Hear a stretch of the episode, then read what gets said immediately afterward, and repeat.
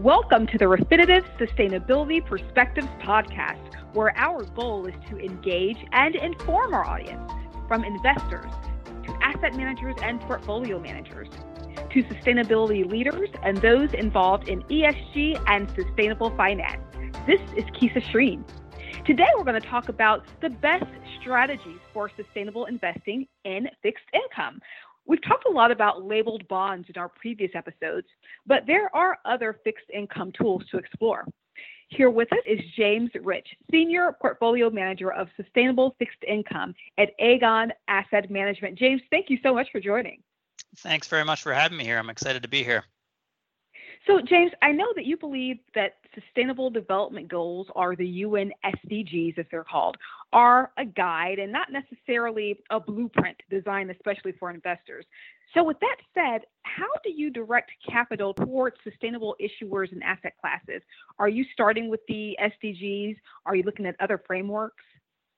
Yeah, it's a great question. And the answer is we do start with the SDGs. What we find is that they're actually helpful in identifying some of the long-term sustainable megatrends that we're trying to invest alongside of in a fixed income context.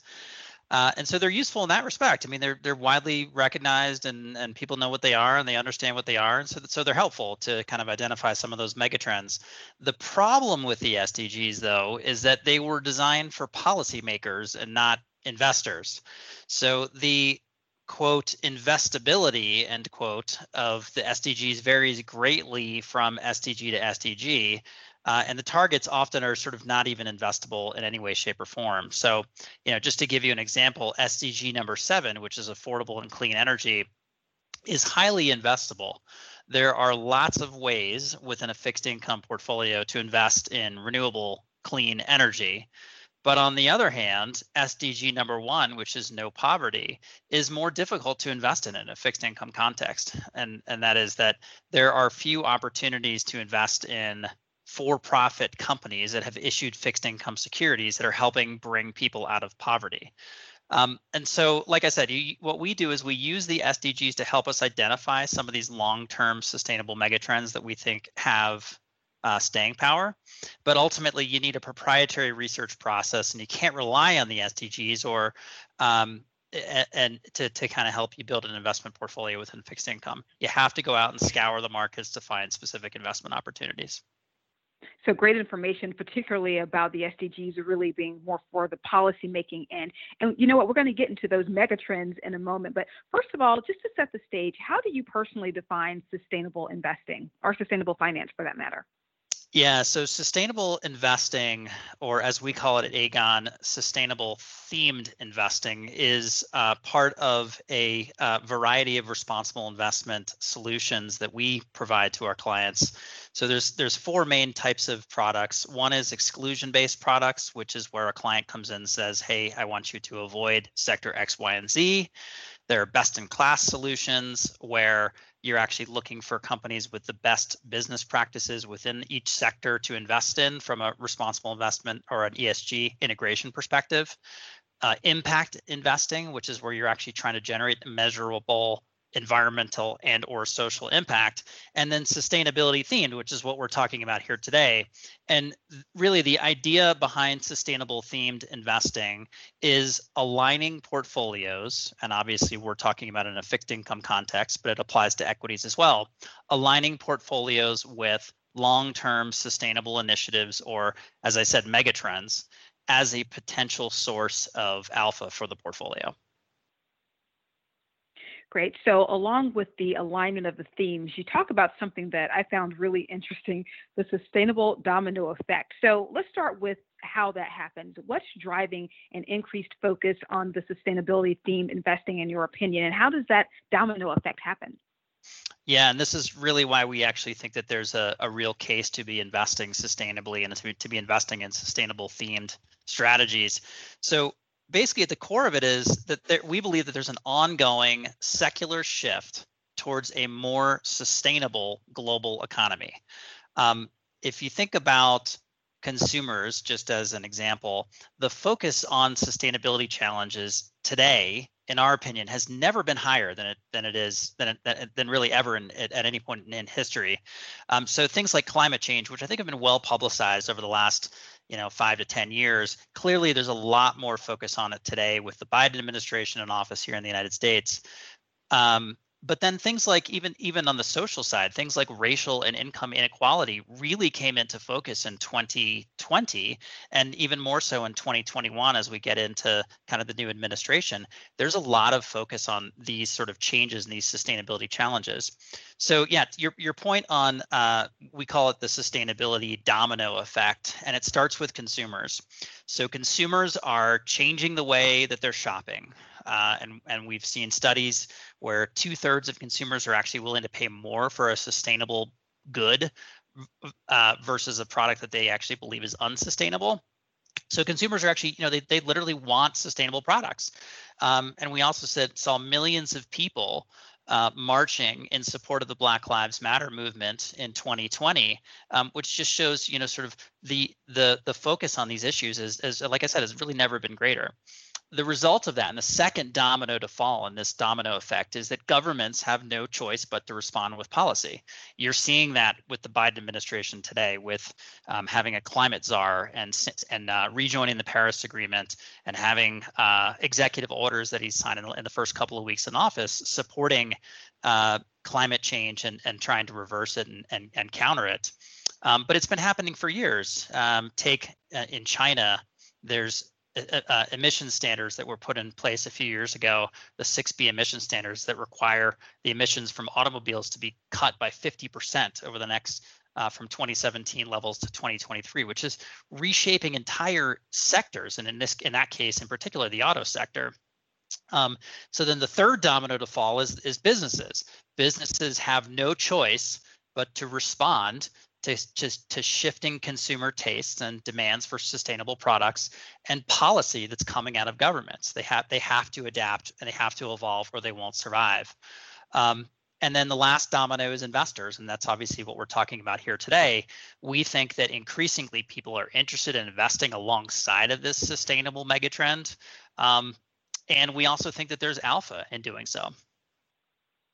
So let's talk about the megatrends. And I really want to start in context of those four dominoes, if you will.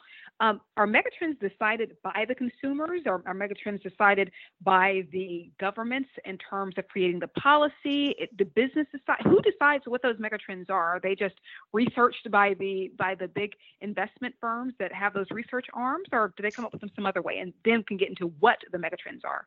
Yeah, megatrends can really come from any of those areas. So like I said, consumers wanting sustainable brands is forcing companies and businesses to rethink the products and services that they're offering.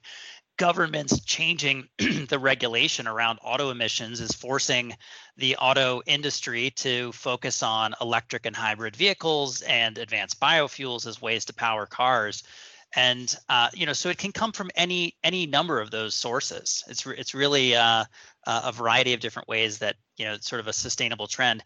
Ultimately, our job as investment managers is to identify those trends, regardless of the source, regardless if it's coming from the consumer side or the policymaker side, and to identify those trends and then find ways to invest our clients' capital alongside of those trends so that our clients can benefit from them.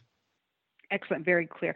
So in terms of what those megatrends are, is that something you can highlight in terms of a handful of trends that now we're focusing on?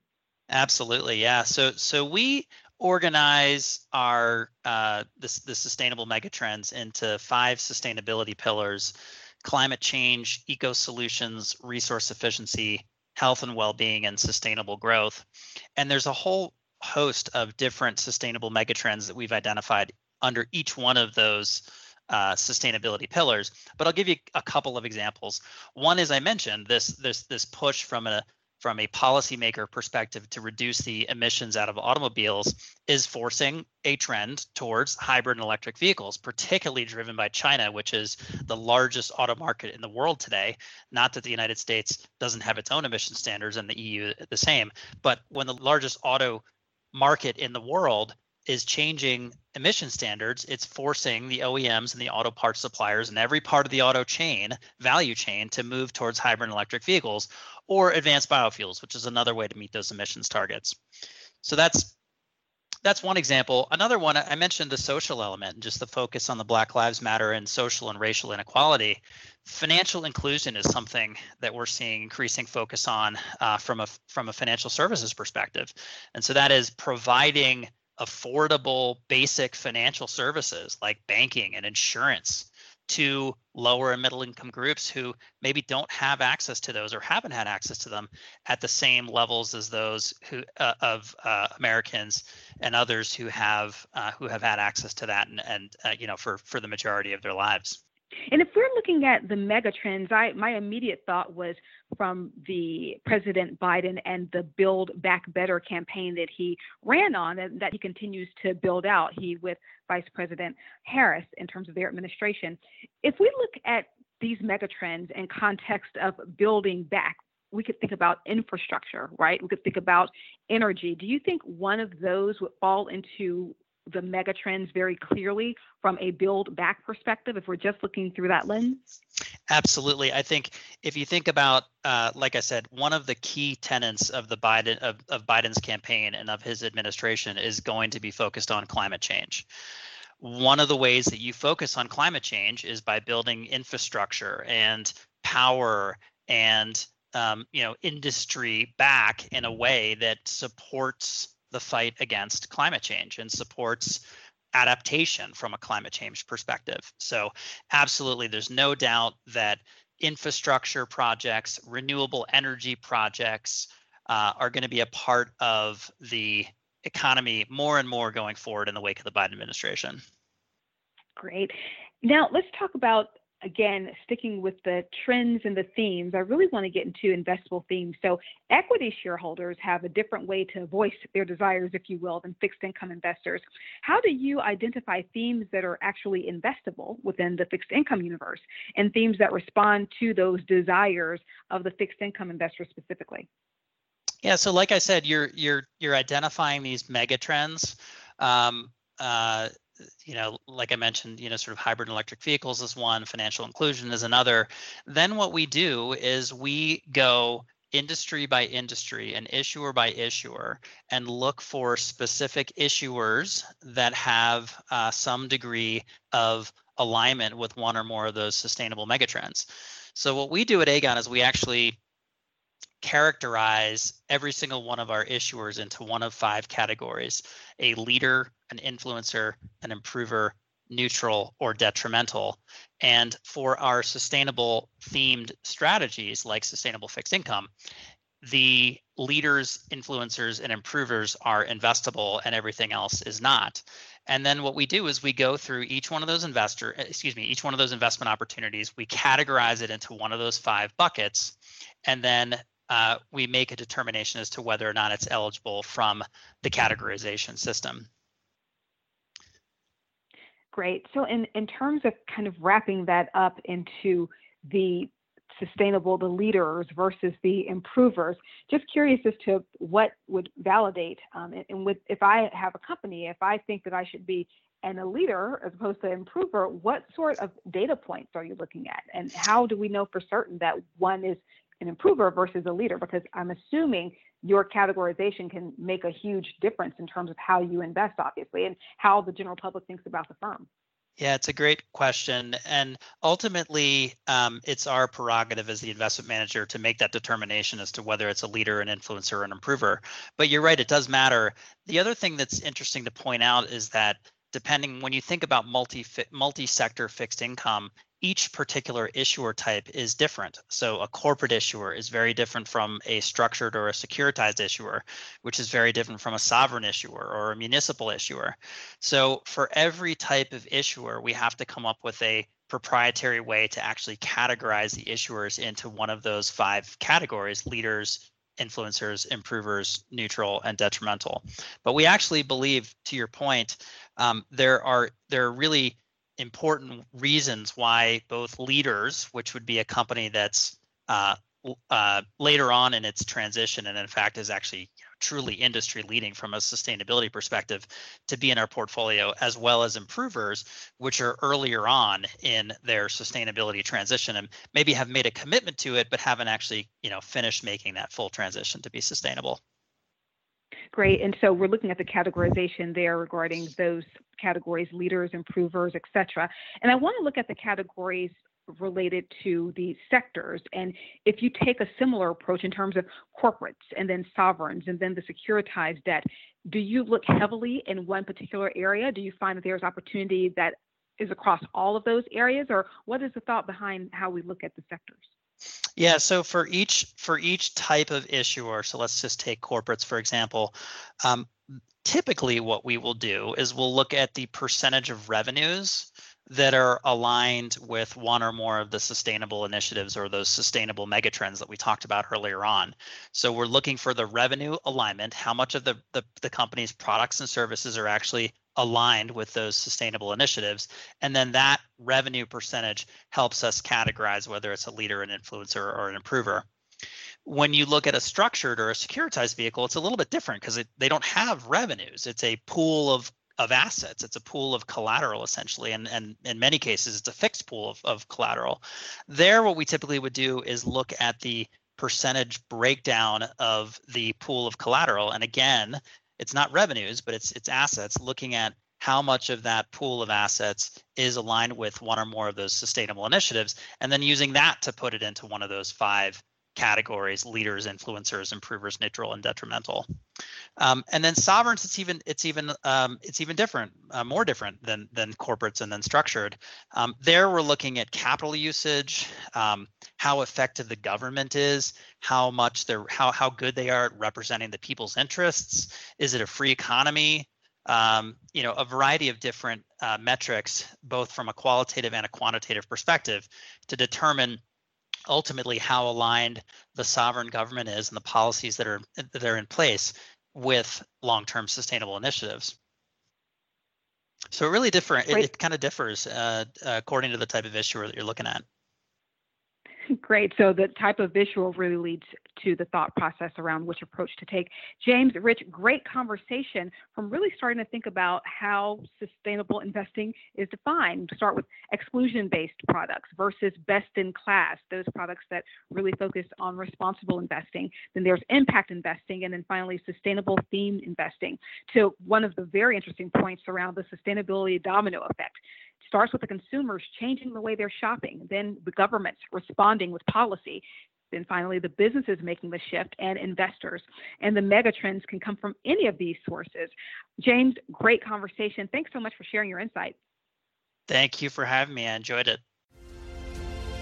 We invite you to subscribe to the Refinitiv Sustainability Perspectives podcast on iTunes, Spotify, or wherever you stream your content. What did you think about the podcast? Leave us a review on iTunes or follow us on LinkedIn and Twitter for updates on our show. You can even check us out on YouTube now. Thank you for joining. See you next time.